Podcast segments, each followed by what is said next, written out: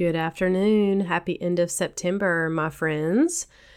I was going to re air something today because you may or may not can tell. Um, well, you'll be able to hear throughout this podcast episode that I have had been a little under the weather, haven't felt well this week. So I was going to re air something and then I decided, you know what? I'm going to just record something quick that is probably a repeat of things I've said before. However, I still get this question and concern inside of the Facebook group is and is basically how do I just not have that first drink or how do I break this habit of when I come home from work. So I'm just going to give you a few straight tips today and at the end of the day, of course, there are deeper uprooted things, but honestly in the beginning, it is making the commitment and doing new things and changing that neuro pathway in your brain and creating new patterns and habits. So, we're just going to dive in, and I hope you find this helpful for you. And if you have not had a chance to review the podcast, if you've been listening for a while and you haven't done so, it would really, really help if you go to Apple and click five stars and write a quick review. That's how the show grows and gets shared more and more. And if you're new here, welcome. I'm glad that this is your first episode. Continue to listen. I have many more. And if you ever have a question or you have something that you have not heard yet on the podcast and you're like, hey, what if you address this or will you talk about this, Michelle? I would love to do that for you. Just email me at Michelle at setfreesisterhood.com. Have a great week, ladies. Hey, sister, are you newly alcohol free, but you've been hanging on for dear life, hoping you don't fall backward? Or maybe you're still stuck in the cycle of overdrinking even when you told yourself you would stop? Waking up each day with thoughts of self loathing? Is your anxiety through the roof so much that you wake up at 3 a.m. with your heart racing and negative thoughts about yourself? You hide it so well, not many people know. Girl, I get you and I see you. I'm Michelle Porterfield, and for so many years I experienced all of this. Here's the deal quitting drinking is just the first step. I believe that's why it can be so scary. We know deep down it's more. Once we see what's underneath all the covering up, true freedom is found, and I'm here to help you do just that. So, whether you're newly alcohol free or just sober curious, there is freedom on the other side. I can't wait to help you ditch the wine witch or help you find your mindset breakthrough and reignite your purpose after alcohol. Girlfriend, you are in the right place. Welcome to Set Free Sisterhood. Okay, so I get many comments about this idea of how do I change this habit? How do I not drink when I come home from work? Or how do I not just have one? Because once I have one, I can't stop at one. That's basically what I hear a lot. And let me just say, I was there.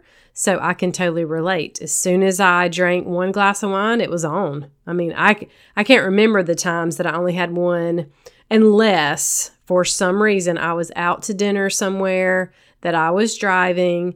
I would only have one and then make sure I ate and spent a couple hours because there was just some there that was the leverage for me without the drinking and driving for sure.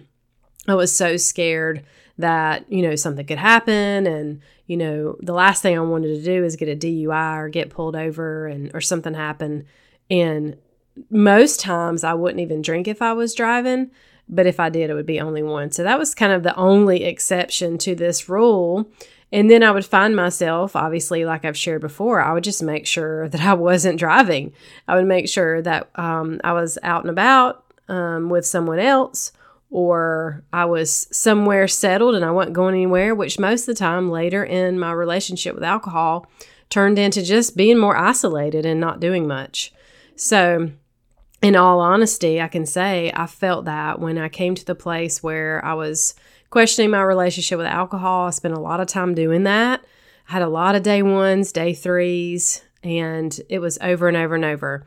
So, I can understand where you are. I just want to tell you, I can see you, and I know that this is not easy. However, if you haven't really tried anything, how would you know, right?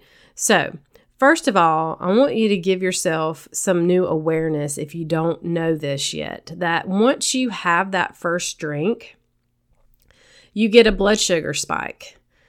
And then shortly after, it drops. So, what happens when our blood sugar drops, whether we're eating something really sweet like a cupcake or we're having a drink, is that our, our glucose it drops down so our body alerts us like you need more you've got to have more. I'm in pain i'm uncomfortable something's wrong here this desire to have more okay?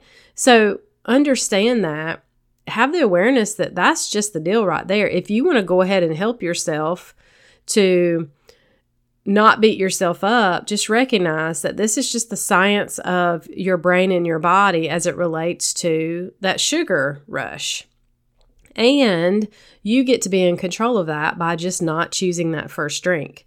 So, here's some ways that can help you, whether it's nutritionally or simply trying something new. Number one is change up your routine on your way home from work which means driving a different way. I know that a lot of us are re- uh, very disciplined and regimented in this community, and that's why we fr- we get so frustrated with ourselves of why can't I get this one thing together? Why can't I just stop over drinking? So I know y'all have a routine, and I know you have a schedule. Most of you, okay, and whatever that looks like, let's change it up.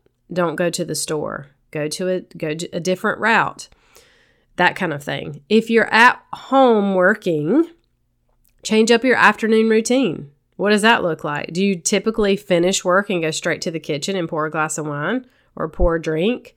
I don't know what that is for you. All I'm doing is saying, hey, when you notice that time of day that is creates this desire to drink, change it up. Because just like all of these other tips, they're only going to happen if you try them and if you try them more than once, ladies, because right now you have a embedded neuro pathway that says this is what she does. Here's her routine. Four o'clock, ding, ding, ding. She's done with work. It's time to drink. I did too. It was systematic. It was a pathway in my brain until I made the changes to make it change. Okay. The next one is before you do anything else, eat protein. And I know that you've probably heard this everywhere, and I'm going to keep saying it. Women and men, but women need more protein. We do not get enough protein. And not only will that help you stay satisfied, it will help the cravings drop because it is a physical craving that your body is wanting something. It actually is tr- probably wanting that glucose, but if you give it protein, you'll be more satisfied. Rotisserie chicken, keep boiled eggs, have jerky, use a protein powder, shake it up in a, um, a, a shaker with water or oat milk or something like that. Just do something and let that sit. And I always say give a 20 minute window. Just let it sit. Begin to notice how you feel in your body. Remember, so much of these habits are reactionary and they are on that on that wavelength or on that pattern or on that neuropathway, whatever we want to call it, that we have to pause. All these create self control and a pause. So then the next one is number three is set a 20 minute timer. Literally on your phone, set a timer walk around your house, go put in some laundry or tidy up your bed or the pillows on your couch or fold the blankets or wipe down the kitchen cabinets and counter. Or actually, what's even better, go outside. Walk up and down your street. Whatever that looks like for you, wherever you live, you can make it work for you. 20 minutes and then check back in. The other option, number four, call a friend or accountability partner if you have one. A lot of this tactic here is just distraction. Create a distraction for your brain. Talk about something else. You don't have to talk about your craving right now. You don't have to talk about your desire for alcohol. Sometimes I found if we talk about it, it kind of makes it worse, right? So you don't have to talk about that. You're just changing that pattern and even call your friend say, "Hey, I need to be distracted for a few minutes. Let's talk about our future desires for vacation or let's talk about our favorite food or a new recipe or, you know, make something up. I don't care. All right. And the next one, and some of you are going to be like, oh my God, that's so cringy and awkward. And great, do it anyway. I want you to look into the mirror, deep into your eyes, and be honest with how you're feeling. Is this really just a habit right now, or is there something bothering you that you need to address and be honest with yourself? No, I'm not saying that you need to go have a knockdown drag out with your spouse or your kids, but something's bothering you. Yes, this is a habit, and it might just be a habit today. But most of the time, I believe something's up. Something's triggered you. You're stressed out. You're having thoughts about your job, about your kids, about your relationship. Look at yourself in the mirror and say, Michelle, you are really feeling overwhelmed right now, or you're really feeling stressed out right now. What's up? What do we need? You know, just kind of check in and have that that self coaching moment. This is part of what I want to teach y'all. You know, you, are going to be able to take these things and work through this, whether it's you end up working through my future program that's coming up soon, hint, hint, or if you're going to work through it with coaching with me or if you do this on your own, many of you can listen to the podcast, and depending on where you are on your journey and your need for deeper healing, you might be able to walk through this on your own. And that's awesome. I love that for you. And none of that can be done without self coaching, self control, and really having a plan and mapping this out and giving it a try. And if you're a list maker, put all this down on a list and try it all add some more things. Say, oh, you didn't mention this. Awesome. What else can you think of that you can do differently in the afternoon before you drink? Give yourself 20 minutes on all these, okay? Change it up, try something new, and then let me know how it goes. All right. Thank you so much. I love you. I hope you have a great week. And until next time, stay blessed. Okay, girlfriend, before you go, if you found value in this podcast and it helped you, please head over to iTunes and leave a review. This is what helps the show grow and helps more women to get their hands on the support so they can choose to reduce their drinking or quit altogether like I did. Go join the community and say hi over on Facebook by searching Set Free Sisterhood. I will also put the link in the show notes. You can also connect with me for a one on one discovery call at CoachMichellePorterfield at gmail.com. And I want to ask how do you want to feel in the next six months? Who are you becoming? Are you ready to grow?